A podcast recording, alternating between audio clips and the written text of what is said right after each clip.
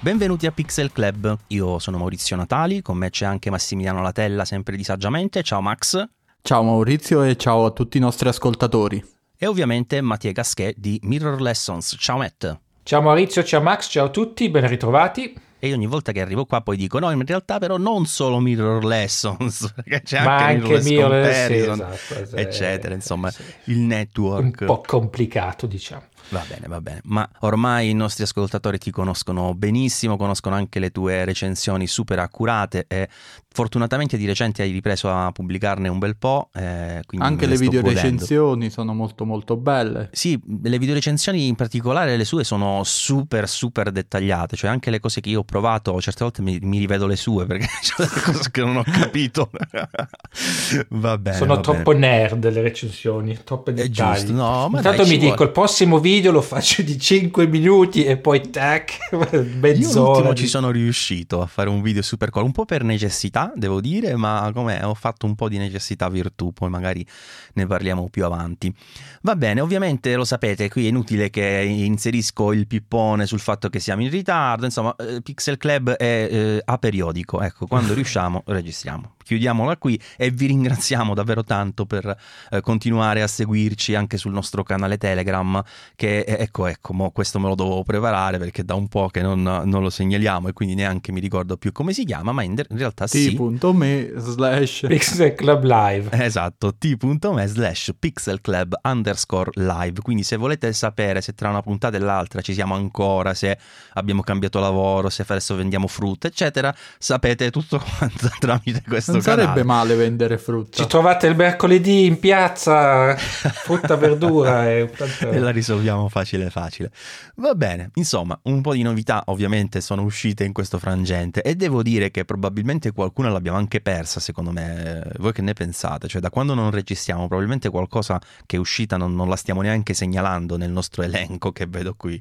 Eh sì, Tu fidati dell'elenco, il resto non, è, non è degno, non è degno Non di è essere in questo è Poi magari siamo se, dimenticati. se non lo diciamo noi non è vero. Esatto, se non lo diciamo non è uscito, non c'è, non esiste. No, può. Giusto, giusto, mi sembra assolutamente veritiero come discorso. Va bene, comunque intanto è uscita una roba proprio fresca fresca, e cioè un obiettivo, un obiettivo di Sigma che sarebbe un 16-28 mm della, diciamo, famiglia contemporary, però è un f2.8 per full frame, abbastanza interessante perché in realtà non costa tantissimo, parliamo di circa 900 dollari, io ancora non ho capito qual è il prezzo in, in euro, se qualcuno poi lo scopre. Eh, l'ho, lo l'ho cercato, l'ho cercato, non l'ho trovato. Eh, ancora non si è capito.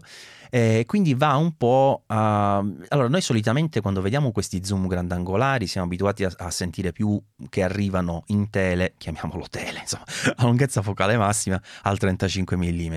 Poi Tamron, col fatto che è uscita fuori con uh, lo, lo zoom standard 28-75, poi ha tirato fuori questo 17-28 e adesso Sigma 16-28. Eh, ha detto, Cioè, t'ha ad piazzato essere- il millimetro in più, grande Sigma. Eh. il millimetro in più in, in in grandangolo, eh, prezzi comunque abbastanza in linea anche con il Tamron. Io l'ho avuto il Tamron, questo Sigma ovviamente no, è appena uscito e non lo so però se, se lo ricompre. Cioè il Tamron io- a me è stato stretto proprio, proprio per le focali e mi chiedo voi che ne pensate, di un- a parte ecco il discorso di posizionamento prezzo eccetera, di avere focali di questo tipo 16-28. Sì, ma secondo me è un po'. Tra l'altro, Sigma, se non sbaglio, ha un 2870, un 2875, insomma, comunque che parte da 28, 2.8 che non costa tanto, per cui forse. Come se stessero facendo una versione leggera, insomma. Sì, fanno delle versioni più o meno su questo prezzo, 900-1000 dollari, 2.8, poi evidentemente non vanno troppo giù di millimetri, neanche troppo in su, insomma, anzi troppo corti o troppo lunghi, quindi... eh, però, insomma, per carità, eh, 16 già ci fai già tanto da- su, su- su- su una macchina full frame, quindi ci può anche stare, insomma. Eh, io tra l'altro non c'entro assolutamente con l'obiettivo, però metteremo poi il link eh, del- dell'articolo che abbiamo messo nel- nelle note di paper. E la, la prima foto di questo articolo su Petapixel c'è un- l'obiettivo su una, credo una 7.3 o una 7R3, ma c'è una cosa strana sulla ghiera della macchina che sto cercando di capire da un'ora che cos'è. Non so se lo vedete anche voi. Sì, Sembra sì. che il tizio abbia messo una specie di... che? Una ruota Una- sembra una su- griglia, sì, Mm-mm. a mo' di torta sul... Vabbè, non so, lo, lo vedrete anche voi poi col link, non so Forse per qui. o serve a girare meglio o serve a bloccare la rotazione, sai che non, non, lo so. In effetti è la prima volta che lo vedo sto robo e io sono un maniaco di accessori curiosi, quindi di solito li guardo tutti, ma questo non, non mi era mai capitato. E quindi eh, potrebbe essere, Max, che avendo poi anche, come diceva Mattia, il 2870 o 2875, ora non ci ricordiamo nessuno dei due quale sia esattamente quello di Sigma, eh, magari stiano cercando appunto come Tamron di creare dei kit alternativi a sempre F28 ma con uh, prezzi inferiori, prezzi soprattutto costi, cioè scusami, che va la stessa cosa, prezzi e pesi, dimensioni inferiori insomma. Sì, sì, sicuramente è un, è un, ottimo punto di partenza. C'è da dire che rispetto alla vecchia triade, eh, qui non c'è sopra, eh, sovrapposizione. Prima c'era il 1635, poi il 2470 e il 7200 ovviamente non aveva sovrapposizione nemmeno prima. È interessante questa cosa qua perché cioè, tipo, ti accompagnano lungo tutte le focali senza so- sovrapporsi e a me questa cosa che rilasciano lenti che comunque hanno una loro dignità, hanno una loro bella apertura perché sono zoom 2.8, a un costo decente, diciamo, che, che, si possono permettere più persone, a me piace, è un corso che piace questo. Sì, è vero, confermo. E poi Sigma rispetto a Tamron, già io la prenderei più in considerazione per una cosa, perché quando ho avuto di Tamron per Sony sia il 1728 che il 2875 ho, ho odiato il fatto di non avere il click switch per FMF. Mm-hmm. Oh, non so se sono solo io che lo uso, ma per me è una roba proprio vitale. Cioè, ci sono mille volte che faccio una, un, uno scatto, una cosa e devo dire, ok, mo, mo, sto bene così.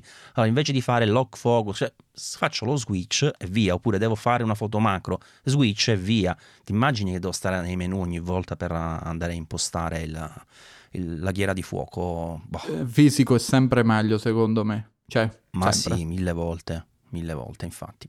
Comunque scusa, solo per concludere, dicevo, guardavo adesso Sigma comunque anche un 142428 Art, sempre per mirrorless, che costa sui 1400-1500 euro. E, e quindi insomma art, questo che è art, esatto, quindi questo che invece per i poveracci costa meno ed è un range di focale un po', un po diverso, quindi ci può stare alla fine come... Poi non, non trovo nessuno invece 1735 o 1635, quindi il 35 non, non l'ha messo in questi... Non, non, non gli piace, sì. No, non gli piace. Che poi eh, una cosa... Vabbè, no, poi ci torniamo a parlare più avanti di questo, di questo discorso, perché ci sto pensando sempre più spesso ultimamente di come è cambiata anche la mia percezione degli obiettivi rispetto a qualità strutturale e qualità percepita, cioè ehm, lo, lo, accenno adesso, poi magari se capita lo approfondiamo meglio, però se penso quando sono usciti i primi Sigma Art, no? E, erano in un mondo, chiamiamolo così, che poi erano solo pochi anni fa alla fine dei conti, in cui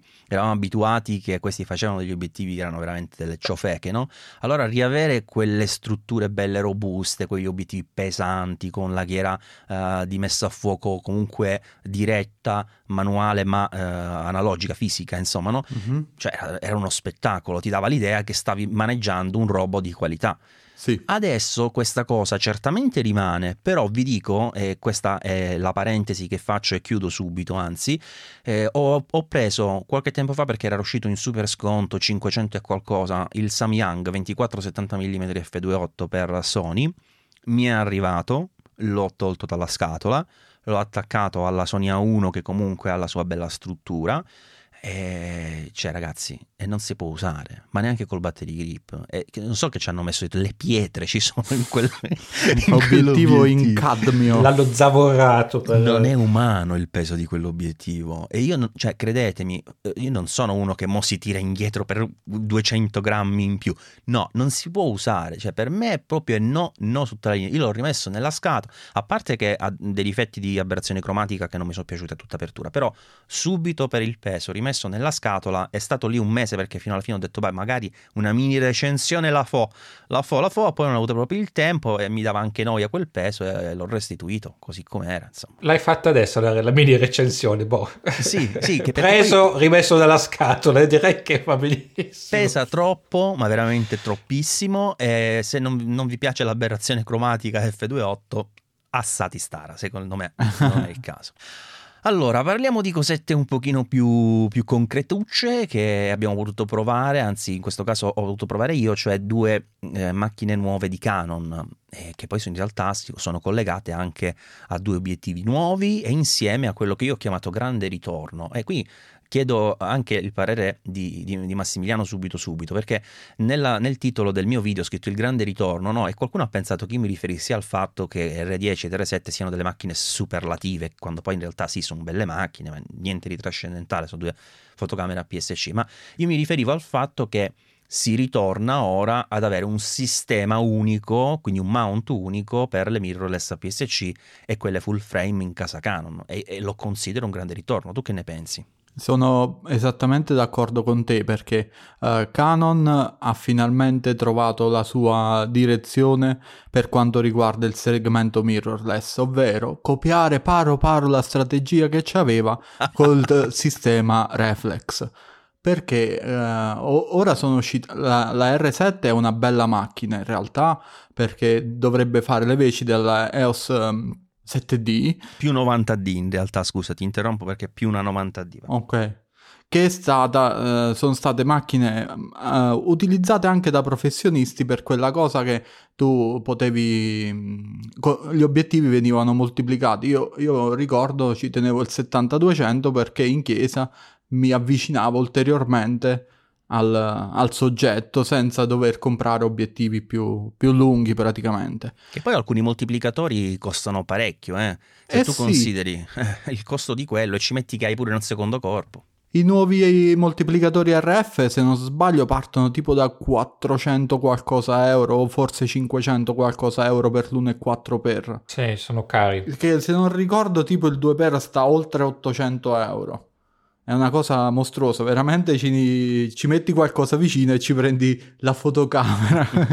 Comunque sì, io secondo me Canon ha fatto benissimo perché quella po- potrà ritornare a essere la sua fortuna, ovvero prendere il cliente dalle, dai primi passi con mirrorless, speriamo ancora più economiche, che poi R10, che diciamo è il punto d'ingresso attuale, è economica ma un autofocus che scansati proprio, cioè se, se, la paragoniamo anche alla 800D, 900D, non mi ricordo qual era l'ultima. 850 mi pare. Se la mangia completamente, qua parliamo comunque di tracking, parliamo comunque di copertura completa del fotogramma, cioè... C'è pure un joystick per la gestione della messa cioè, a fuoco esatto, che non c'era nelle 850D. Sì. Quindi effettivamente ehm, diciamo Canon sta cercando di fornire macchine un po' meno scrause, ovviamente se le sta facendo anche pagare, se le farà pagare perché mi pare che ancora non, non le vedo sul mercato. E, e, nulla, quindi comunque sicuramente usciranno dei modelli più piccoli a tre cifre come da tradizione Canon e prenderà di nuovo il cliente per mano dal, dall'inizio con i classici regali di laurea o di compleanno, queste cose qua. Oh, to, te ti piace fare le foto? Ti abbiamo regalato la EOS R100. È vero, è vero. Sono d'accordissimo su questa, su questa teoria. Anche se gli obiettivi sono un po' me attualmente. Però ci sta nella, nell'ottica che dici tu, no? Perché sì, sì, sì. En- entri con, uh, ecco, ti, ti, fai il regalo di laurea, non è che ti, ti, ti prende il 7200 F28, ti Ovviamente no. l'obiettivo Sarebbe bello, so, eh, sarebbe un bel regalo bello. di laurea, sì. E poi sono cavoli tuoi, eh, se mi, ti mi laureo.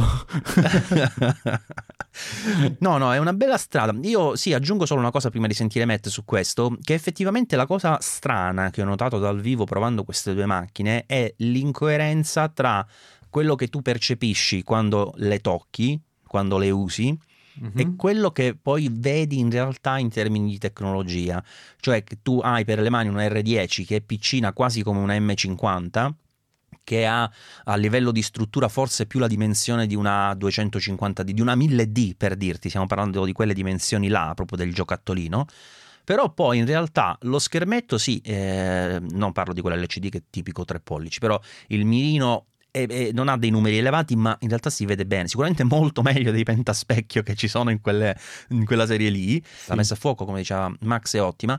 E poi proprio la reattività della, delle, della, della fotocamera è eccellente. Il fatto di avere il joystick, cioè ti fa capire che non c'è più quella corrispondenza tra la dimensione che ti dà l'idea di quella macchina e in realtà quello che c'è dentro a livello di tecnologia. Già solo il fatto che parliamo di un otturatore meccanico da 15 fotogrammi al secondo. Mm-hmm. Cioè, eh, io penso che la, la, la, la 1000D neanche se la butti da un aereo fa mille cioè non è possibile che fa... cioè quello penso che faccia 2, se ricordo bene fa 2,5 fotogrammi al secondo. Sì, ora sicuramente è passato tempo però c'è veramente una, uno sbilanciamento insomma e per quello poi costa 1000 euro eh, in termini di, di, di, listino, per carità, comunque alto, ma che, che doveva essere un po', un po', rivisto sicuramente con il tempo. Matt, tu come lo vedi questo ritorno di Canon? E il funerale dell'EOS M soprattutto. sì, esatto, stavo pensando, povera EOS M, ha, ha senso, cioè è logico, la cosa che tutti speravano arrivasse, cioè non, non, puoi avere due sistemi con due attacchi diversi, cioè non, non... l'EOSM è stato qualcosa che hanno lanciato un po' di anni fa, quando ancora non, non credevano a, a, al potenziale mirrorless, secondo me, eh, per carità alcuni modelli credo che vendano ancora bene adesso, penso che li terranno svuoteranno i magazzini, insomma terranno quei due o tre modelli che vendono ancora bene, però ha senso adesso che Canon fa sul serio col sistema RF di avere anche la PSC come fa Sony, come fa anche Nikon e soprattutto anche, come avete detto voi, stando anche al successo che Canon ha avuto con le reflex. Io lo vedo la R7 in, in particolare, che comunque secondo me a un prezzo abbastanza buono per le capacità che ha, sta generando tanto interesse anche fra quelli che fanno sport o quelli che fanno avifauna, per esempio, perché comunque anche lì il fattore di crop col sensore è utile avere quel, insomma, quell'allungamento, fra virgolette, usando magari un'ottica full frame. E poi insomma parliamo anche di due macchine, anche l'R7 che è quella diciamo top di gamma PSC se vogliamo per il momento, che arrivano con un prezzo Certo, non costano poco, ma non costano neanche troppo, perché ultimamente siamo abituati a macchine che costano 1.700, 1.800, 1.900, 2.000 e passa.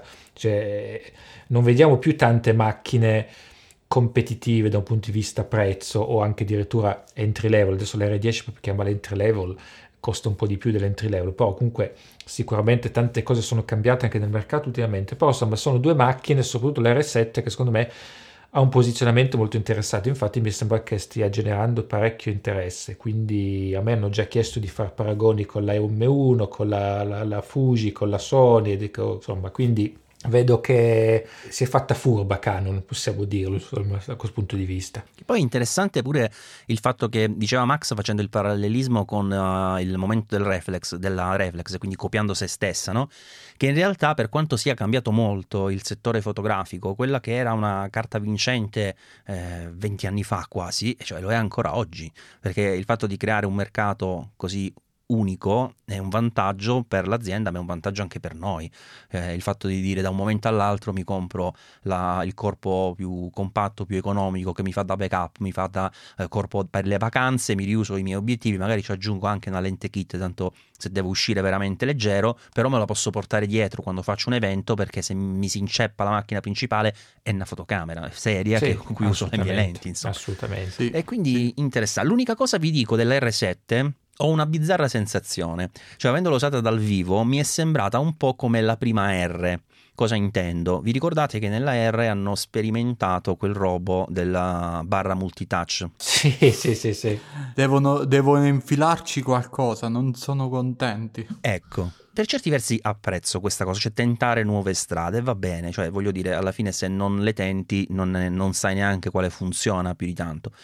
Però io con l'R7 ci ho avuto a che fare pochi minuti e già in quei pochi minuti ho, ho detto ok, questa ghiera, ro- la rotella che non so se l'avete vista intorno al joystick, sì. può essere una bella idea dal, dal, punto di vista funzionale, dal punto di vista visivo è, è, terribile, però dal punto di vista funzionale non è male perché c'hai tutto lì, non devi andare avanti e indietro col pollice.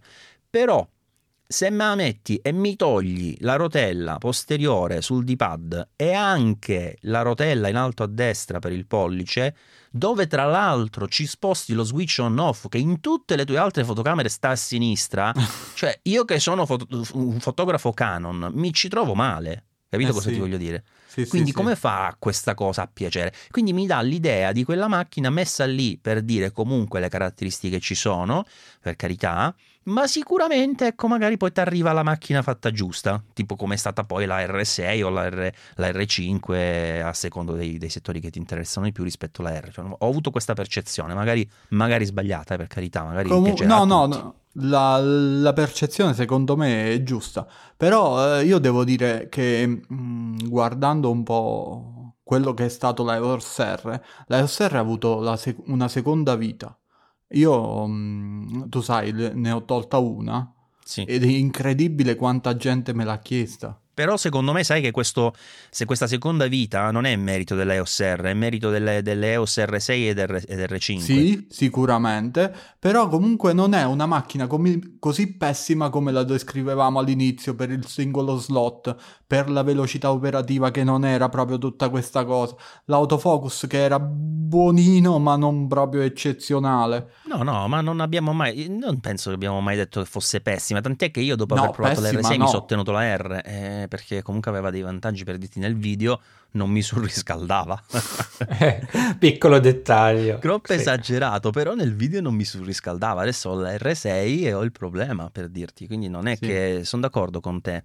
Però ecco, eh, importante sta cosa perché adesso l'interesse che c'è anche sulle vecchie, cioè vedo anche gente che si sta comprando la RP, non che sia una macchina da buttare nella spazzatura, però per dire all'inizio tutti quanti una schifezza, inutile.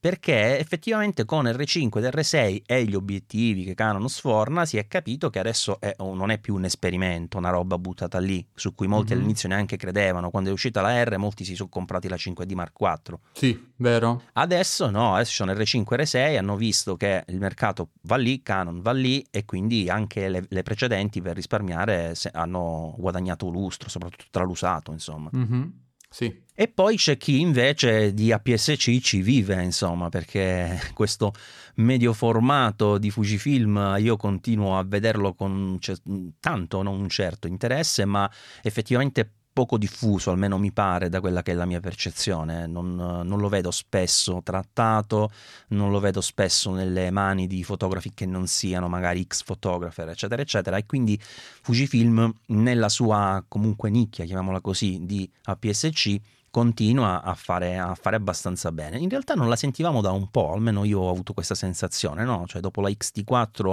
c'è stato quel boom enorme, no? L'XT4 piaciuta tantissimo, ancora oggi va, va super bene E non cala di prezzo, è incredibile. e non cala di prezzo, verissimo.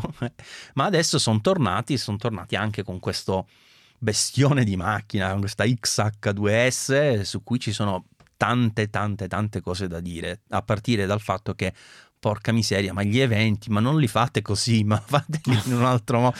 Fanno parlare, poveracci, quelli in inglese, che parlano un inglese peggio del, peggiore del mio, che non è facile, vi, vi garantisco, e non ci si capisce nulla, faticano tanto, tant'è che a un certo punto uno si è rotto le scatole, ha cominciato a parlare in giapponese pure lui, "Ma basta.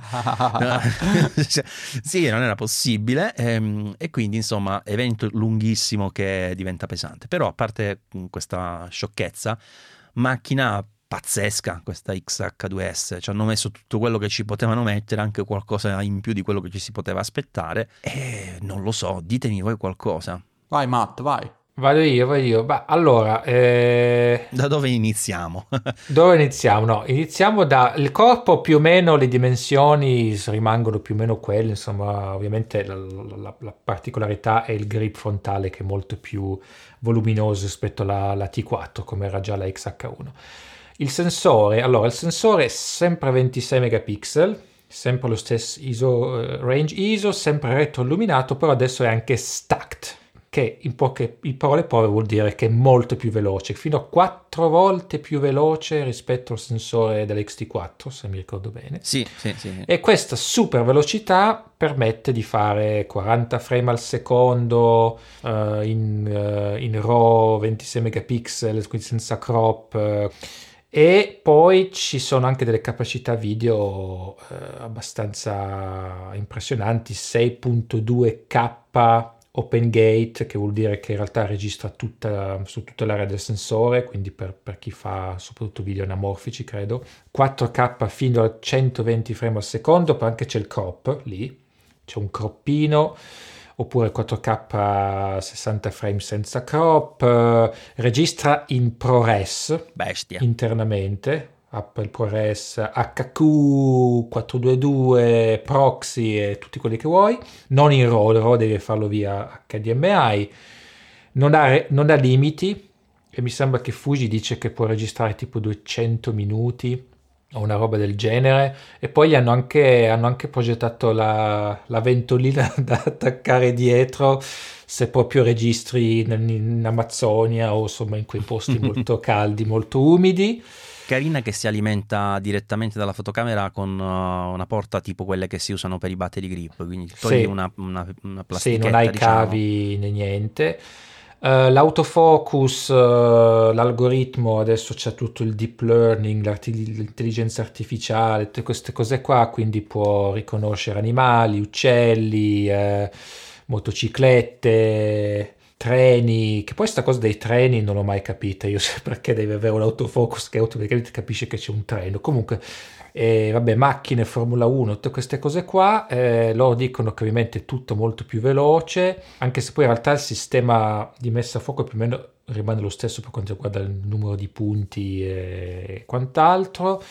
Eh, ah sì, una cosa che se ho capito bene appunto dalla presentazione dei, dei manager giapponesi che parlano inglese, però praticamente dice che il sensore può leggere a 120 frame al secondo, però siccome al massimo la macchina scatta a 40 frame al secondo vuol dire che per ogni frame scattato la macchina ha analizzato due frame aggiuntivi per rendere il fuoco più preciso. E... Sì, pure io l'ho capita così, che poi mi ricordava un po' quello che fa anche per motivi diversi Panasonic, no? che fa Sì, sì, un'analisi sì.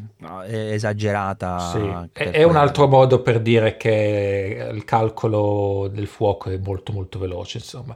Del mirino pure hanno parlato bene. Sì, Mirino 5, 5 milioni di punti, qualcosa del genere. E sì, ingrandimento cos'è? 8, 0.8 0,8, per sì. 0, quindi insomma un, sembra un bel mirino anche quello. Poi vabbè c'ha stabilizzazione sul sensore, la, la porta HDMI, quella full size, quindi la- la- quella grande, non quella piccolina. C'ha un nuovo anche profilo log che chiamano F-Log 2, molto originale, che sembra abbia due stop in più di gamma dinamica per chi registra video. Insomma, E qui devo ammettere una cosa che di solito quando escono ste robe con uh, un sacco di informazioni tecniche mi guardo il video di- del nostro Geraldo Dispatto, che è il Sì. nome che usiamo internamente per Gerald Andan, ma in realtà questa volta non sono riuscito a vederlo, cioè ho iniziato dopo i primi dieci minuti mi sono addormentato. Eh, ci ha fatto un video, non so se forse troppo tecnico o che tu l'hai visto Matt per caso? No, no Cioè, lui, lui- lui è bravo, ma spesso molto tec- troppo tecnico, troppo, cioè va bene, mi piace per alcune cose, ma per altre preferisco vedere chi, chi esce fuori dal studio a provarle anche. Lui mi sembra sempre lì rinchiuso nel suo bello studio, per carità, però...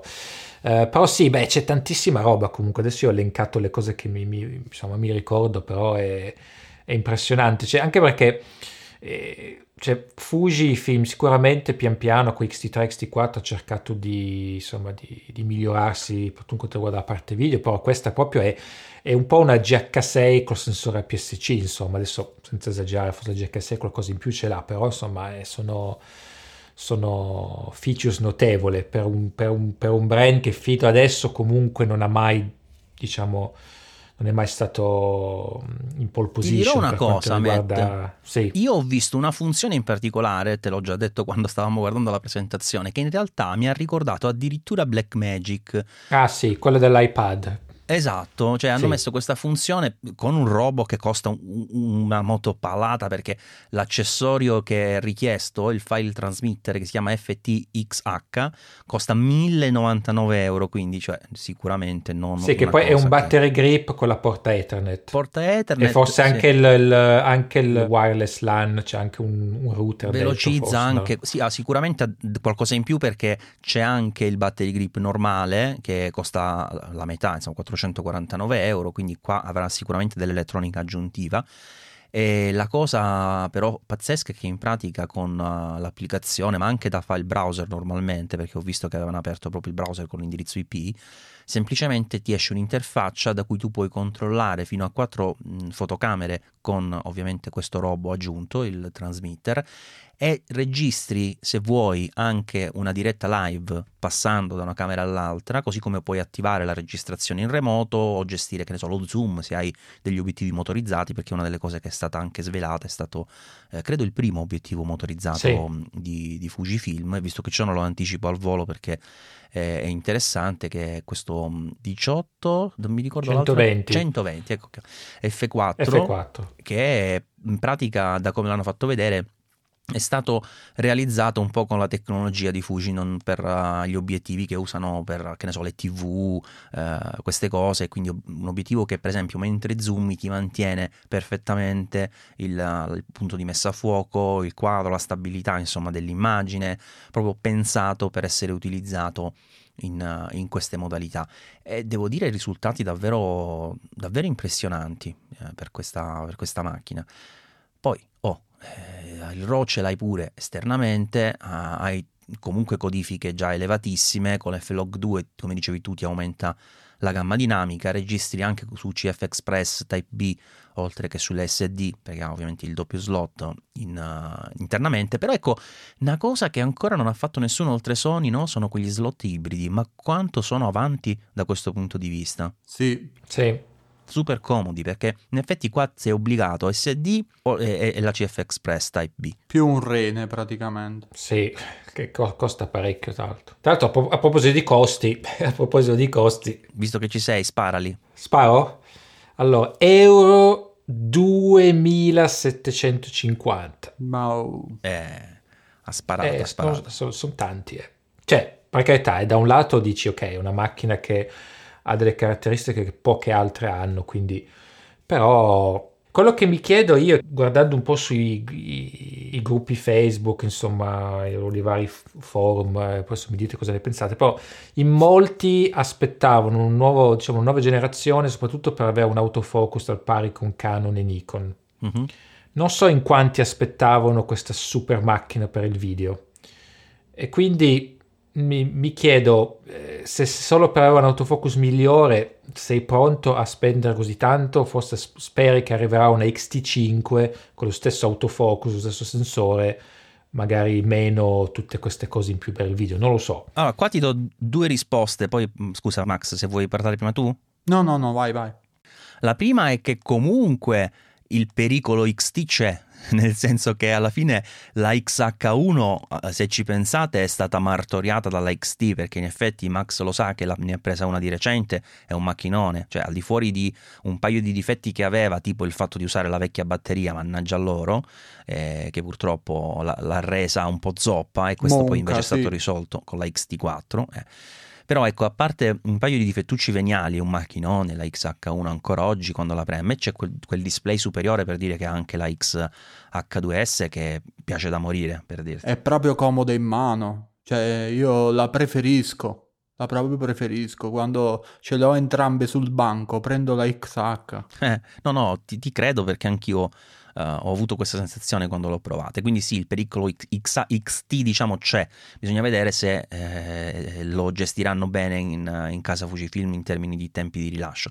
E poi però c'è un altro discorso che non dobbiamo dimenticare perché alla fine di questa presentazione, oltre ad altre cose di cui adesso parliamo, è stato chiaramente detto che ok, questa è la generazione 5, diciamo, questa macchina inaugura la quinta generazione eh, di fotocamere di Fujifilm. Eh, quindi abbiamo il sensore X-Trans CMOS 5 HS, che è questo a alt- alta velocità, chiamiamolo così. Eh, abbiamo eh, anche il processore X-Processor, processor, come cavolo si dice, 5. Però hanno chiaramente detto, attenzione perché arriverà anche il sensore X-Trans CMOS 5HR dove eh, anche qui con poca originalità se vogliamo la R sta per risoluzione. Quindi saranno 40 megapixel non sarà un sensore stacked quindi non ci aspettiamo questi, queste prestazioni né per lo scatto a raffica che arriva a 40 fps come diceva Mathieu né per magari la capacità di registrare ProRes eccetera perché ovviamente non ha quella velocità di lettura dei dati che glielo consente però probabilmente potrà costare di meno e quindi offrire la quinta generazione di AF ad un prezzo inferiore. Che ne dici, Matt? Magari siamo intorno ai 1900. Eh, bisogna vedere, perché stando anche il Rumors dovrebbe avere anche l'8K, quindi ovviamente comunque Quello l'altro mi video... Eh beh sì, del resto col- con, la risoluzione del sensore ci dovrebbe arrivare. Sì, sarò, sarò curioso di vedere che prezzo va in effetti, insomma. E... Poi insomma, tutto dipende anche cosa... Cioè, che cosa si, quant, quante unità si aspetta di vendere Fujifilm con questa e quanto si aspetta con, la XH2 che arriverà. La XH1 era, era, uscita, quando era uscita la 7 Mark III costavano uguali, poi la 7 Mark III era full frame, quindi ti saluto. Per tutti era migliore già, già a prescindere. E poi si era uscita la XT3 che aveva qualità video migliore quando la XH1 era stata presentata la, come la top di gamba per il video anche. Quindi, insomma, che però aveva fatto... il vantaggio della stabilizzazione, poi gliel'hanno segato quando è uscito la XT4 e ciao. Esatto, quindi insomma ha fatto un po', ne abbiamo parlato più volte. Qua spero che ovviamente abbiano, ci abbiano pensato un po', un po di più. Ripeto, no, io, io non, non, riesco a visualizzare quanto mercato Fujifilm possa avere nel video. Immagino che con questa macchina cercheranno di prendersi qualcosa in più uh, come fetta di mercato certo la concorrenza c'è ed è, ed è forte. Poi ovviamente eh, macchine che registrano in ProRes internamente o in 6K ce ne sono ancora poche per il momento. Guarda, io credo che il mercato primario di questa macchina, almeno per il momento, sia semplicemente quello di chi ha scelto che ci sono comunque Fujifilm per fare video. Io conosco più di una persona che fa video con Fujifilm, alcuni che fanno solo video con Fujifilm, altri che hanno anche una Fujifilm e quindi hanno magari anche le ottiche, non solo quelle di Fuji, hanno anche i vari adattatori, eccetera. C'è un, un mio amico che lo usa proprio per eh, fare spot, eccetera, eccetera, una XT4, anzi addirittura una XT3 utilizza lui. E, ehm, e si trova benissimo, ha dei rig pazzeschi con V-Lock, cose, ma cioè ci lavora seriamente ed è anche molto bravo tra l'altro, però a parte tutto, ecco, lui questo lo può vedere come un upgrade. Però ricordiamolo, Fujifilm ad oggi, se parliamo di APS-C in termini per esempio di offerta di lenti, cioè non ha rivali su mirrorless, ma proprio non, non esiste. Ah no, sì, ne hanno tirati fuori anche due, come hai detto, poi hanno aggiornato la roadmap, arriveranno nuova versione del 5612, arriverà un macro piccolino, so, so, quello sicuramente. Arriverà oltre al 5612, eh, 5612 nuova versione, l'XF 30 mm f2.8 macro e l'XF 8 mm 3.5 che è tipo un pancake praticamente, sì. super super sì. sottile. E, e, poi tra i, i, due annunciati sono quello che vi avevo detto prima, malamente, cioè adesso ve lo dico giusto, XF18 120 mm f4, a cui aggiungo le sigle LM, PZ, quindi Power Zoom, e, e WR, quindi è sempre quelli di quelli tropicalizzati, e poi questo bestione, questo XF 150 600 mm, che è il più lungo finora presentato per la, la famiglia X-Trans, con apertura f5,6 f8 anche lui ovviamente eh, tropicalizzato, questo è anche stabilizzato otticamente, copertura silver, eh, come la, l'hanno definita, argentata, insomma sembra un po' un biancone Canon, però è un po' più, un po più scuro, insomma più grigetto. Un po' più argentato, sì. Più argentato, comunque un bellissimo obiettivo, già a vederlo, ma chiaramente non eh, sembra un 600 mm a vederlo se lo monti sulla camera e poi tra le altre cose diventa in automatico di base un 900 mm eh, se poi ci metti pure moltiplicatori eccetera questo ti arriva alle stelle insomma. Beh è un'ottica interessante ovvio che anche lì stanno cercando forse di prendersi un po' di fetta di chi fa fotografie naturalista animali e quant'altro. Forse anche chi fa sport, anche se comunque il 561 F8 insomma dipende dove fai sport, se già in interno è un po', un po buio, però è chiaro che insomma le intenzioni sono quelle, quindi sicuramente è una macchina che promette tanto, speriamo che poi i risultati siano anche, eh, siano anche quelli. Ma sul video a me è sempre piaciuto Fujifilm, poi insomma, specialmente con i suoi profili, ha una pasta molto particolare, dei colori particolari come sanno farlo loro, quindi sicuramente posso immaginare che ci siano quegli utenti che, a cui piace proprio questa impostazione. Quindi vediamo, sono molto curioso anche poi di vedere le specifiche finali di questa XH2, non si sa quando verrà annunciata, non credo che l'abbiano detto, ma insomma... Eh, sì, l'hanno detto all'X Summit di settembre. Eh, settembre, okay, settembre sarà svelata. Vedremo. E comunque la domanda la facciamo direttamente a Max. Max adesso scatta con Fujifilm, a lui il video interessa molto zero, sta facendo molto poco, ma poi poco. ho pensato che non era sufficiente. Come... ecco, e quindi in effetti XH2 E beh? Interessa poco, effettivamente. Però eh, c'è la questione autofocus che vorrei effettivamente provare perché eh, se c'è una cosa che io lamento della mia XT4 è quella cosa della pareidolia, ovvero che vede i volti dappertutto ed è sempre sempre presente ed è una funzione che non sempre posso utilizzare la ricerca del volto. E mi dispiace perché poi quando funziona non, non ci sono santi lo becca proprio perfetto, volto, occhio e tutto quanto, ma quando decide che deve vedere un volto da qualche parte, una sedia, un pallone, un qualcosa, no, non la fermi. No, Vabbè, se il pallone si chiama Wilson è normale. Wilson! È tipo Wilson, praticamente. E, no, quindi di questa macchina in, in, realtà mi interessa l'evoluzione dell'autofocus, soprattutto se poi questa stessa evoluzione verrà riportata come immaginiamo su XH2 eh, e XT5. Quindi effettivamente di questa macchina mi interessano le funzioni di autofocus. E quindi Matt, hai un altro che aggiunge la richiesta di testare questa XH2S in termini di messa a fuoco, magari insieme Va alla bene. R7 a confronto. La di- R7, le butto tu, faccio un Tutte minestrone di, di macchine, va bene. Voglio almeno 45 minuti di video.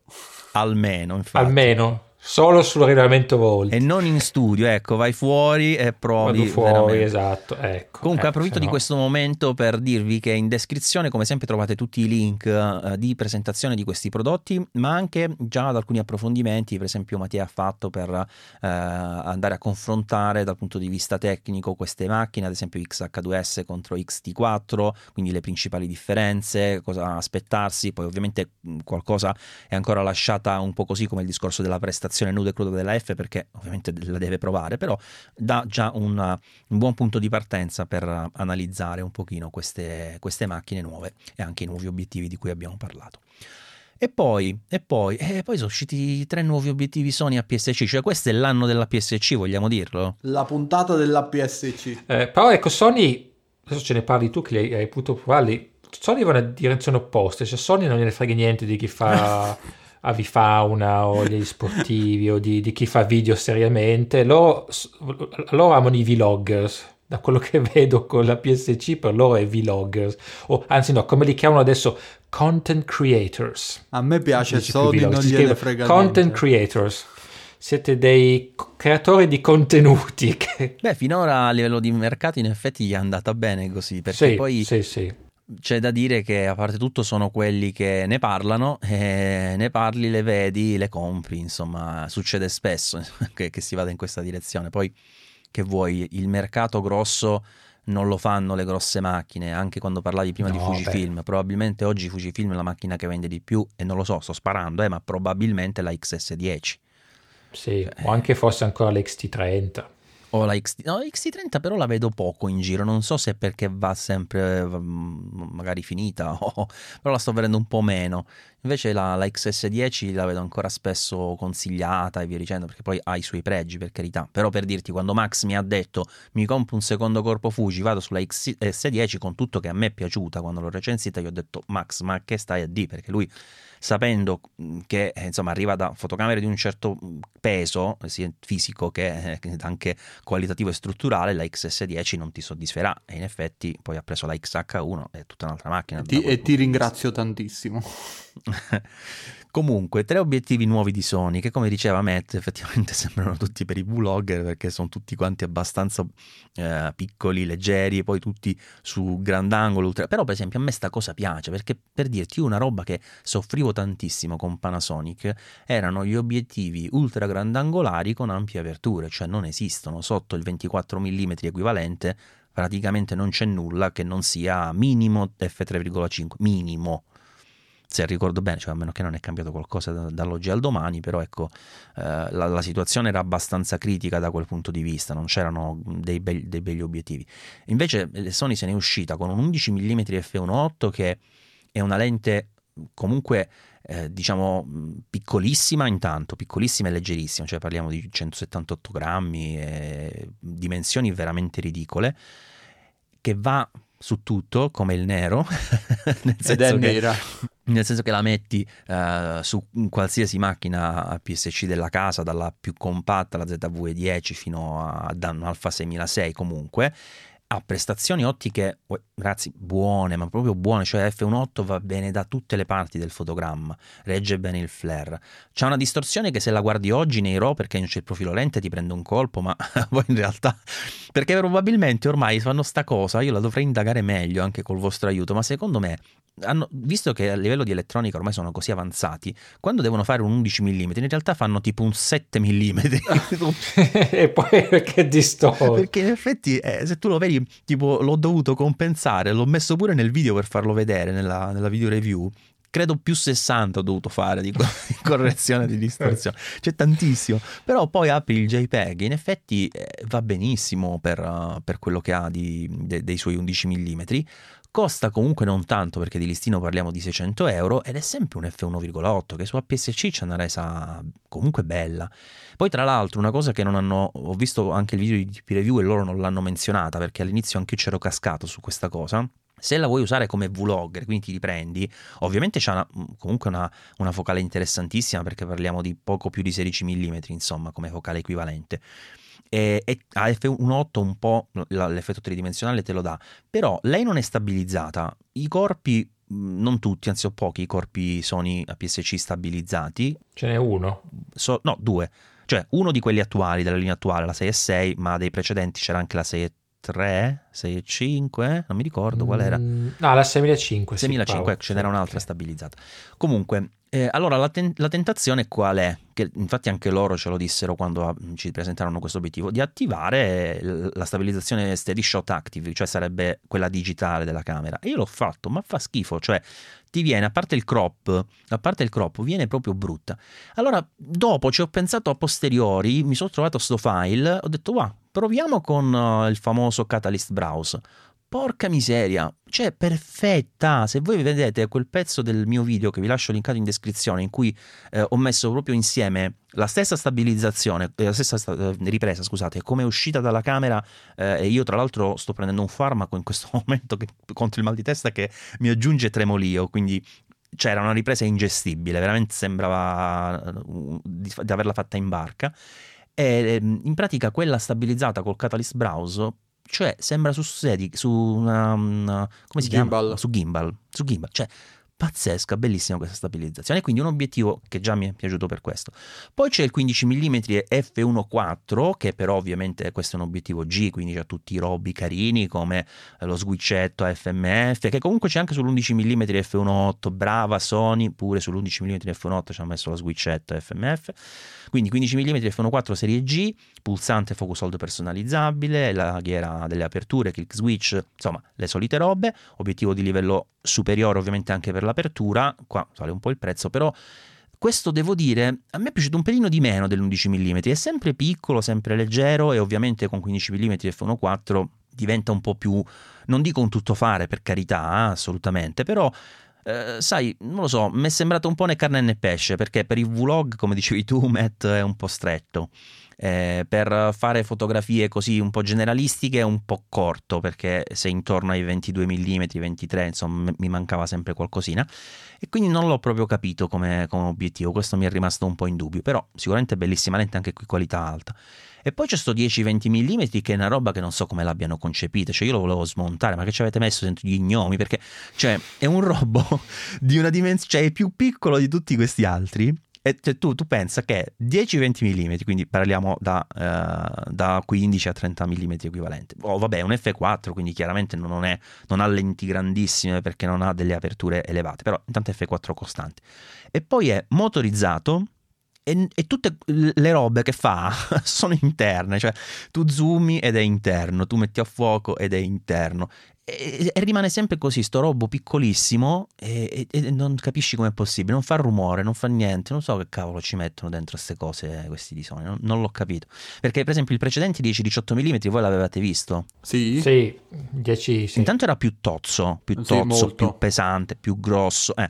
E poi quando tu, uh, non mi ricordo se con lo zoom o con la messa a fuoco, comunque si estendeva il barellotto, diventava il doppio. Questo è più piccolo e non si estende Mm-hmm. Cioè, secondo me è fisicamente impossibile. Ci sarà tipo un, un, un coso là dentro, una, una, scatola quantica. Comunque, scherzi a parte, Scatola obiettivo interessantissimo per, uh, per, creare dei kit proprio da viaggio. Questo cioè, ce lo butti sopra su qualsiasi APS-C dalla 6006 alla ZVE10 e ti fa il kit veramente che ti copre tutte le cose interessanti da fare. Certo non è super luminoso ma ci butti dietro anche un 11 mm f1.8 a, a, coprire e ti sei fatto una bella cosa.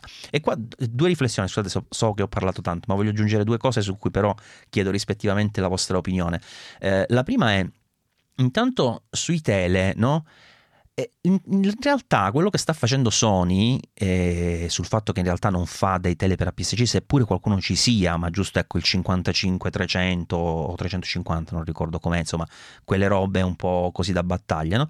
però in fin dei conti è quello che fanno tutti quelli che hanno anche il sistema full frame, cioè sui tele di solito ti dicono beh ti compri quello per full frame, c'è cioè già il moltiplicatore ciccia, cioè pure Canon ce n'ha forse uno di, di, tele, anche su Reflex aveva tipo il 7300 mi pare FS, se ricordo bene, e, uh-huh. e, basta, cioè gli altri ti compravi quelli per full frame, non ti compravi quelli specifici per formato ridotto. Lo fa Fujifilm perché, o, o, o anche Olympus perché non hanno altri formati, e quindi quello è. Eh, questa era la prima riflessione su cui volevo sapere cosa ne pensate. E la seconda, anche qui, obiettivi super leggeri che sembrano di plastica, in parte lo sono, ma c'è anche il metallo dove serve a livello strutturale, eccetera, che ti danno comunque la sensazione di obiettivi buoni, cioè tutta la serie GM per dirti di, di Sony a me piace perché quando faccio i confronti, l'altra volta uno mi ha detto guarda il 35 mm f1.4 GM di Sony però eh, rispetto al Sigma eh, guarda alla fine costa il doppio e non va tanto meglio, a parte che non sono d'accordo, però di base il Sony ormai ha, ha, hanno questa, trovato questo equilibrio diciamo nel, nel realizzare delle lenti che non hanno più quell'idea che devono essere per forza pesanti, fastidiose, anzi lenti fatte bene ma comunque super leggere, cioè con materiali che sono moderni dove la qualità non sta nel peso. Sì, sì, ne abbiamo parlato poco fa e quindi effettivamente è un nuovo percorso molto molto interessante sia da parte di Sony ma che spero possa essere preso in considerazione. Canon in parte già lo fa perché la nuova serie di obiettivi tipo il bellissimo 7200 F4 eccetera sono comunque più leggeri e più piccoli della precedente generazione pur mantenendo una qualità non mantenendo, in realtà sono, sono, otticamente superiori a quelli che vanno a sostituire. E in effetti, quando io ho visto il tuo video, sembravano dei plasticacci sti, questi obiettivi. Sono proprio onesto, ho detto, va bene, so, si, è messo a fare gli obiettivi, bot- i fondi di bottiglia praticamente. Poi ho visto le prove e no, non sono assolutamente fondi di bottiglia, anzi ci, ci, sta tanta ingegneria dentro, come dicevi tu, c'è, c'è quell'obiettivo magico che non si sa come, come funziona e, e, ed è un percorso che apprezzo. Per quanto riguarda eh, invece la, la, questione degli, dei zoom tele, eh, io sono d'accordo, alla fine eh, si possono prendere tranquillamente gli zoom uh, per full frame per chi ce li ha, insomma per uh, i sistemi che hanno APS-C e full frame e si ottiene il secondo vantaggio di, un, uh, di una lunghezza focale moltiplicata che non, è, che non è poco, insomma, e c'è una discreta, una buonissima scelta sotto questo punto di vista anche fra gli obiettivi di terze parti. Ah sì, il punto forte di Sony ormai è che a livello di obiettivi trovi tutto Forse ma, l'unico credo che manchi un decentrabile, non credo non abbiano mai fatto un decentrabile, ma è tanto talmente di nicchia che alla fine ti adatti, ti adatti un, un, obiettivo di Canon da un punto di vista e sei a posto. Sì, sì, quello è un vantaggio assolutamente di Sony, ma penso che comunque a livello di dimensioni e pesi, penso abbiano un po' tutti capito che alla gente piace lavorare con roba che pesa di meno. Cioè, all'inizio era una cosa che poi è stato un po' all'inizio il il punto forte, no?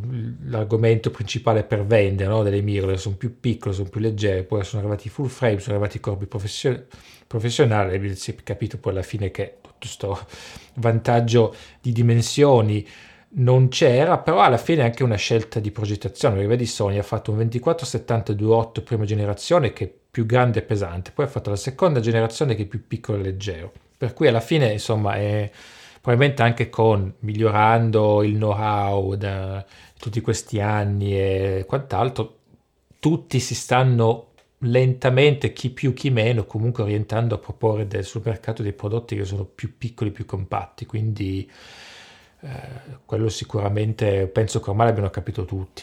Eh, però, per esempio, pensando a Sam Young, no?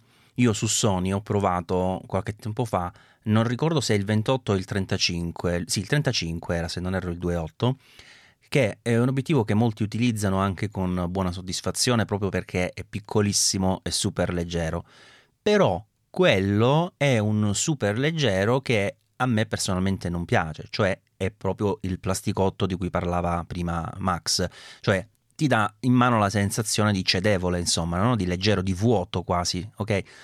Questa sensazione non la ritrovo invece negli obiettivi di cui ti ho parlato, cioè Sam Young nel momento in cui ti dice adesso voglio farti un obiettivo serio, l'unico modo che ha è farlo con pesi esagerati e quindi andiamo all'estremo con quel 2470 che vi dicevo, no?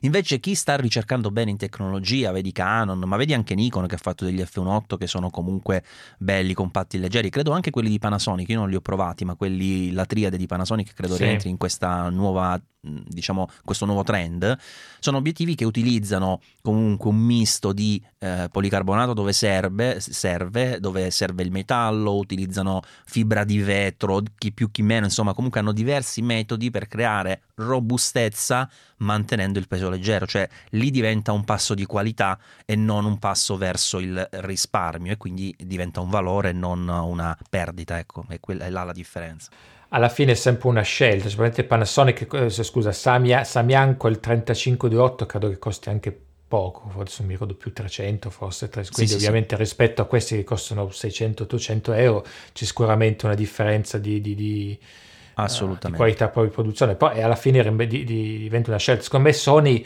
oggi vuole anche eh, anche perché ormai non, fa, non, ci, non, escono più obiettivi Zeiss fatti per Sony, quindi penso che Sony ormai come produttore di obiettivi vuole farsi conoscere come un obiettivo di top, insomma, scusa, come un produttore top di qualità, quindi ovviamente devi anche garantire quel, quel, quel qualità top non solo nelle prestazioni ottiche, ma anche proprio eh, la, la, qualità stessa del prodotto quando lo tieni in mano, insomma, poi è, quello sicuramente.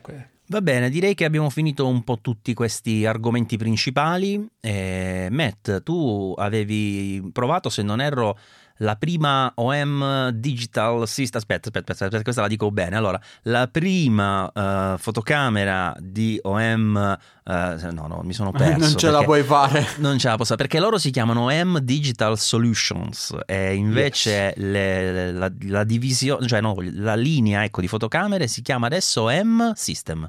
OM System. Ah, ce, l'ho, fatta, sì. net, visto? Sì, sì, sì, sì, perché eh, loro hanno preso da Olympus, anche Olympus fa anche dei recorder audio che probabilmente non lo sa nessuno. No, no, come no. Fanno lo anche so, recorder audio, so. quindi, quindi, immagino che poi OM Digital Solutions poi produrrà anche delle cose del genere, non lo so. Sì, la OM1, macchina che insomma ne avevamo già parlato quando è stato annunciato, non sto a ripetervi tutto, comunque è la prima macchina diciamo post Olympus, anche se credo che sia stata progettata principalmente negli uffici Olympus e poi...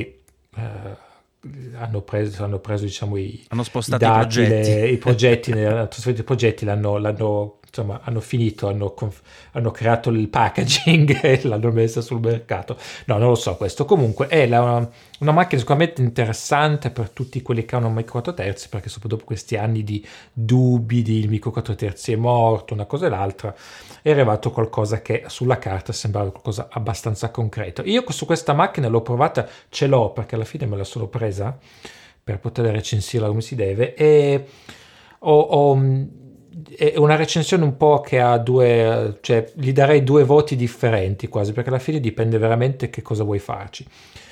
Chi fa avifauna, uh, come piace fare a me, che è un po' il core, diciamo, su cui eh, Olympus prima e OM, chiamiamolo OMDS, eh, punta adesso, ovviamente eh, è sicuramente un bel upgrade rispetto alle eh, macchine precedenti, l'autofocus è molto migliorato, soprattutto la parte di diciamo deep learning, quindi il riconoscimento automatico di animali, uccelli, è abbastanza impressionante. Io ho fatto delle foto con sia con gli uccelli molto piccoli in lontananza, ma comunque li beccava, li riconosceva subito, addirittura con gli animali che erano parzialmente coperti da erba o insomma altre cose, cioè anche se il corpo del soggetto non è al 100% visibile, la macchina capisce comunque che è lì. Quindi questo dal punto di vista proprio software mi ha, mi ha parecchio impressionato.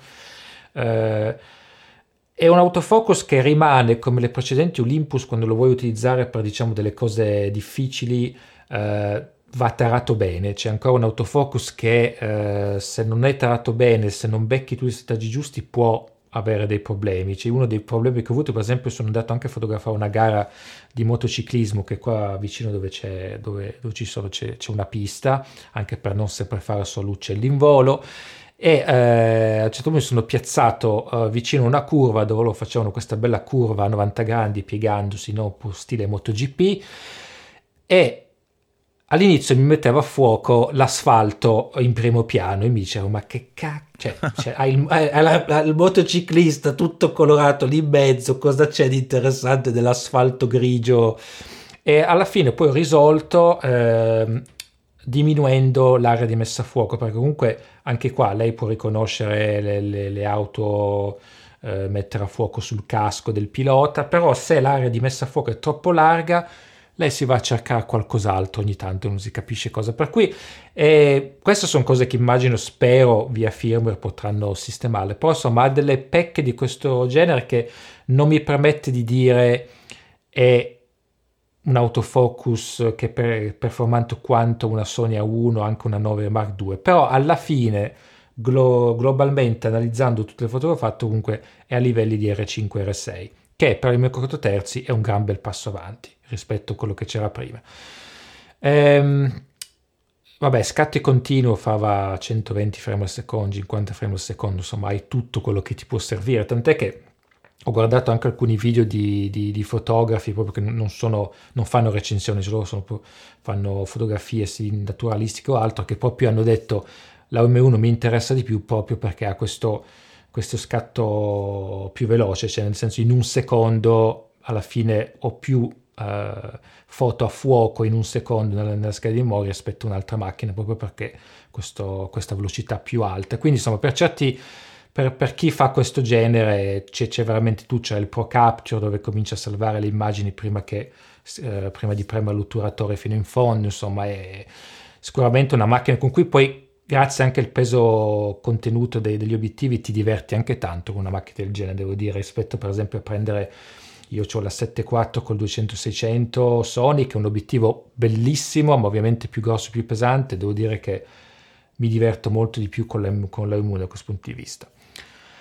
Se togliamo l'avifauna e fosse che, che è diciamo, l'obiettivo principale allora ci sono un po' cose da dire, perché per esempio a livello sportivo, sì, finché hai il super algoritmo dell'autofocus che ti riconosce il motociclista piuttosto che la macchina di Formula 1 va bene, ma se vuoi fotografare calcio, per esempio, non hai nessuna intelligenza artificiale per i calciatori, quindi devi usare gli, gli, i settaggi base.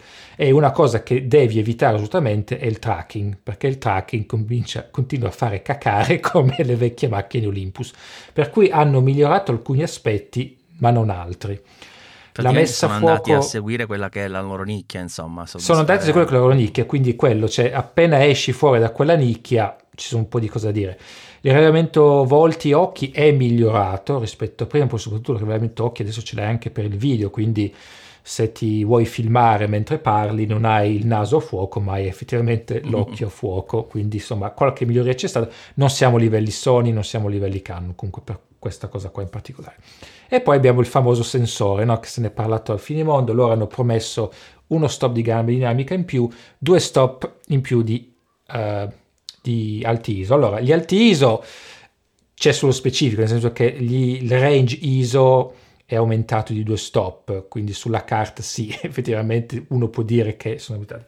In realtà, quando paragoni le immagini, eh, le cose non sono esattamente come uno si aspettava, cioè non posso dirti 6400 ISO sulla M1 sono come 1600 ISO sulla vecchia M1 Mark III o M1X perché non è così, il livello di rumore più o meno rimane uguale. Quello che è cambiato è che a 12800 ISO con la M1 hai molto, hai una fedeltà di colori che, che, viene mantenuta, mentre sulle vecchie macchine già cominciano un po' a sbarellare i colori, hai più dettaglio, Uh, un, un, tra l'altro un sensore che in generale mi sembra che comunque sia più capace a, a, nel, nel, dettaglio, cosa che non me lo spiego ancora al 100% perché poi i megapixel sono sempre quelli, però in generale, soprattutto dal TISO, sicuramente il dettaglio è migliorato, i colori sono molto più fedeli, però il rumore rimane sempre quello, quindi diciamo che è un miglioramento un po' a metà, ecco, non è una cosa... Chissà se po- possono essere le microlenti ad aver migliorato. Forse le microlenti, cioè, credo che abbiano fatto un lavoro del genere perché mi, mi, anche alcune foto che ho fatto col 300 F4, che è un'ottima lente, però di alcune foto mi sono proprio meravigliato di quanti dettagli vedevo rispetto... per cui avranno sicuramente fatto un lavoro di background uh, dietro le quinte su questo. Per cui insomma in generale sicuramente un sensore che è migliorato rispetto a prima, la gamma dinamica rispetto ai vecchi sensori c'è un pelino di recupero alti luci in più, ma nulla, nulla di che. Io poi ho fatto anche i confronti col full frame, non per ADN, ma perché OM, OM Digital Solution stesso ha detto che secondo loro eh, diciamo la, il livello ormai era pari pari col full frame, ovviamente non è così, non sto a rilevarvi nulla di, di straordinario. La cosa interessante è che il micro 4 terzi è più forte sulle alte luci, questa è una cosa che dicono in pochissimi. C'è quasi uno stop di vantaggio sulle alte luci rispetto a un S74 o un R6, per cui se usi quello come vantaggio ovviamente poi recupero ombre non, non insomma la differenza c'è sempre ma non è così drammatica come magari può sembrare però comunque diciamo in generale un sensore migliorato sì, ma non, non fa miracoli rispetto a quello che c'era prima.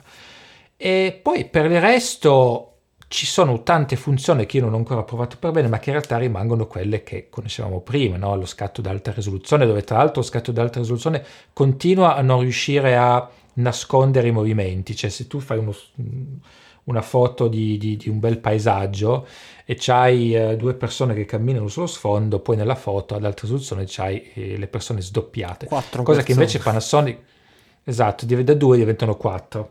E cosa che invece Panasonic riesce a fare sia sul, sulla G9 eh, che su anche quelle full frame. Quindi eh, queste cose qua, per esempio, lì non, non, credo che siano state a, a, toccare più di tanto. Poi insomma, tante altre funzioni, live ND e quant'altro, che loro hanno, hanno raggruppato questo, nel, nel, nuovo menu sotto uh, fotografia computazionale perché gli piace questa parola però alla fine le, le, alcune delle funzioni sono le stesse che trovi sull'M10 che è uscita otto anni fa quindi non, eh, il menu ecco il menu che il menu Olympus non è mai stato un granché questo menu nuovo dell'M1 è fantastico. E non ho mai memorizzato un menu al volo così in fretta con, come la M1 l'hanno veramente progettato molto bene. Stile Canon hanno un po' copiato da Canon, diciamo, hanno solo cambiato i colori, però è molto, molto, no, molto facile da memorizzare. Cioè se, se vi chiedo, caspita, dove sarà questa funzione legata alla qualità d'immagine o legata, eh, so dove andare a cercare subito. Quindi da quel punto di vista hanno fatto un bel lavoro. E, e boh, mirino, ottimo mirino, 5 milioni di punti e buona la durata della batteria. Lato, vi- ecco, lato video c'è una cosa interessante. Quindi puoi registrare in H264 8 bit, che è più o meno sempre la stessa qualità delle altre Olympus, oppure se registri in H265 10 bit, il livello di dettaglio aumenta di parecchio. Cioè il 10 bit è molto più nitido eh, e pulito anche proprio nei dettagli rispetto all'8 bit. Quindi non Ma si vede che il livello bitrate di o aumenta anche il bitrate? Uh, il bitrate è addirittura inferiore ah. la, perché è H265. Uh, no, certe volte aumenta perché magari diventa 422 perché sì, molto... dai, è un 10 bit 4 420 più se 420 ah. uh, però mi è stupito come se quasi la lettura dei pixel lo facesse in modo diverso da, da, un, da un, sistema all'altro una cosa curiosa. Uh, poi lato video il punto rimane sempre che la stabilizzazione rimane sempre il punto più impressionante Uh, adesso hai il 10 bit, prima non c'era, insomma, 2, 3, hai il 60 frame al secondo, anche quindi insomma, per carità, anche lì al lato video ci fai buone cose, insomma non è il suo punto più forte, ma sicuramente hanno messo diciamo, il minimo sindacale per il 2022. Profili flat? C'è un profilo flat, poi c'è il OMLog 400, che a me è un log che a me non piace perché trovo che non ti dia molto di più rispetto al flat, e poi c'è anche l'HLG. Che, boh, però insomma non è rispetto per esempio ai profili log Panasonic è tutta un'altra roba, Tutta insomma, un'altra roba. Eh, vabbè, ognuno ha le sue specializzazioni. ognuno ha le sue specialità, ma quindi alla fine, sai, eh, se dimentichiamo un attimo come insomma la concorrenza o insomma tutto il- quello che è successo all'azienda, eccetera, è una macchina per carità che ha talmente tante cose dentro che alla fine anche per il prezzo è, è- è- insomma, è davvero un ottimo prodotto.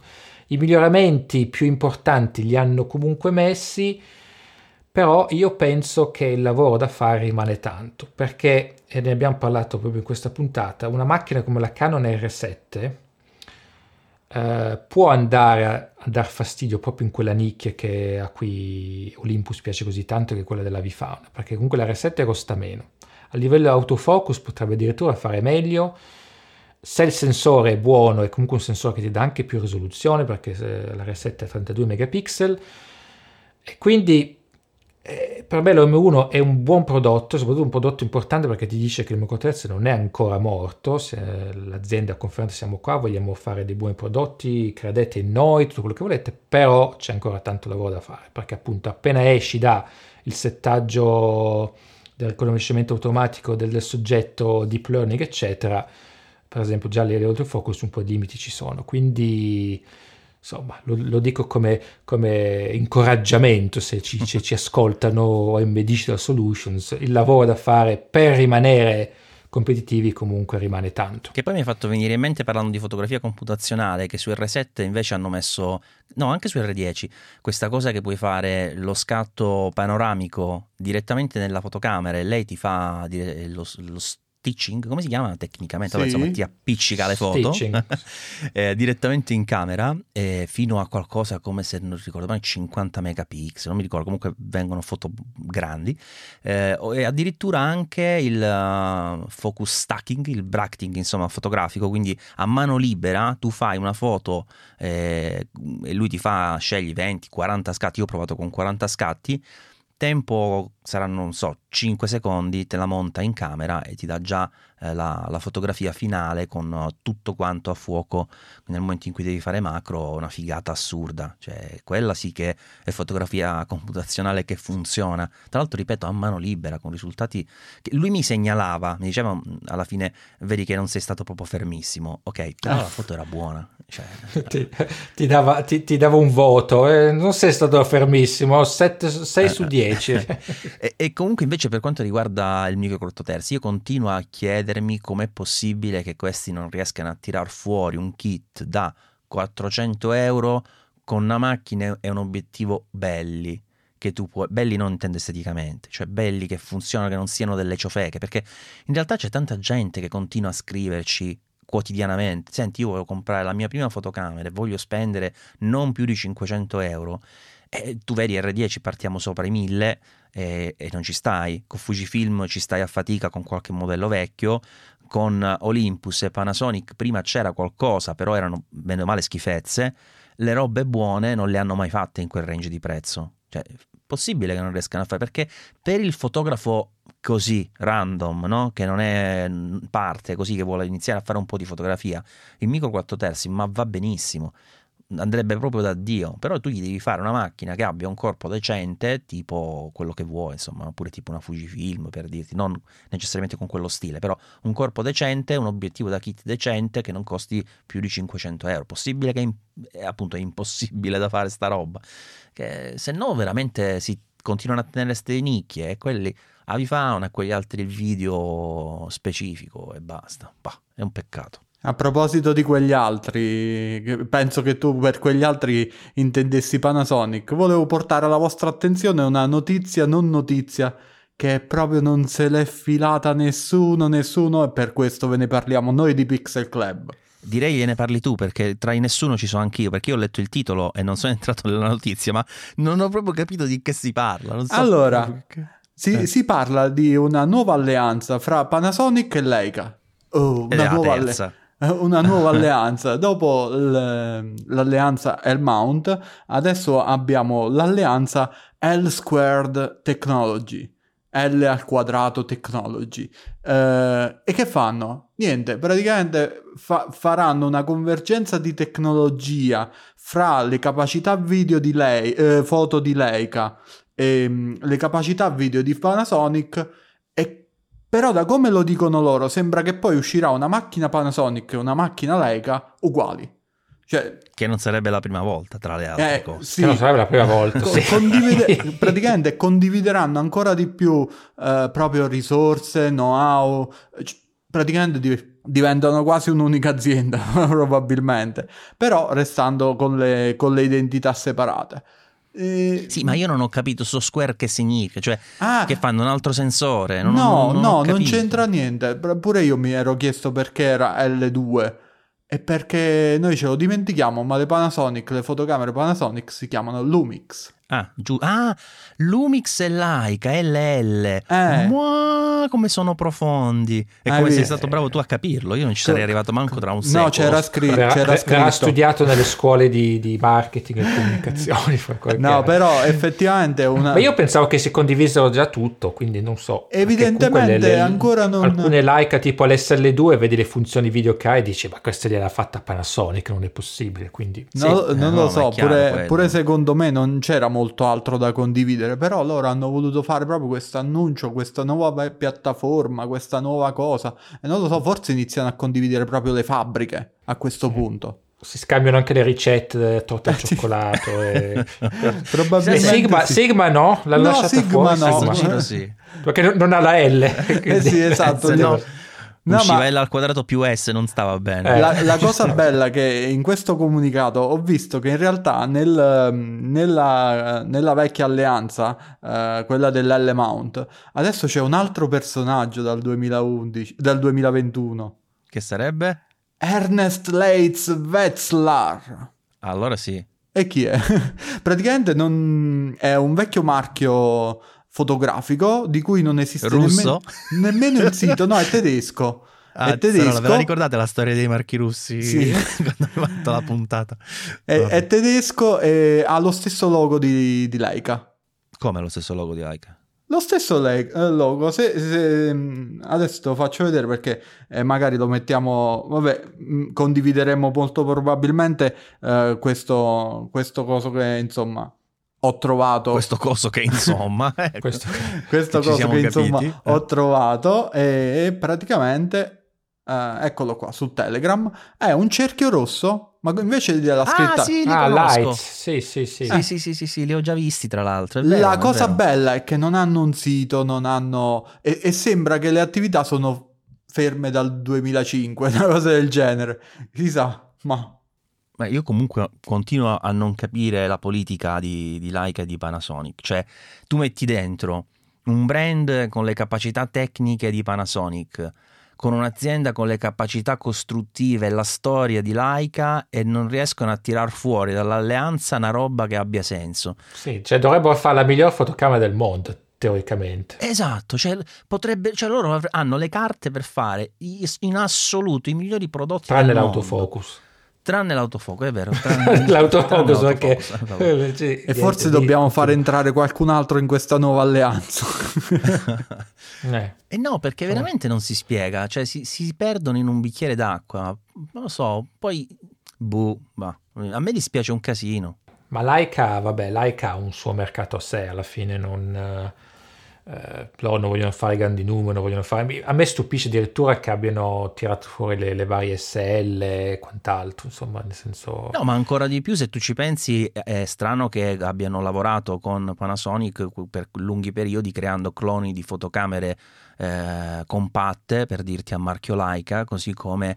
eh, Vabbè, ma lì è come Fiat che, che- che ti cambia il nome della macchina e te la vende in Cina alla Eh, fine. Ho capito, però, cioè, se ci pensi, per un brand che non si chiama Fiat ma si chiama Leica è strano, cioè è come se la Ferrari mettesse il logo Ferrari su una Fiat Panda, cioè, non so se lo facciano, spero di no, per loro, ecco. non lo eh, so, però- forse in alcune Eh, sì, no, quello sicuramente, ma è, beh, penso che Leica abbia beneficiato di un sacco di tecnologia, soprattutto per, per le mirrorless, soprattutto a livello di autofocus, eh, che forse loro avrebbero faticato di più a sviluppare, poi a un certo punto, e poi ovviamente il lato video.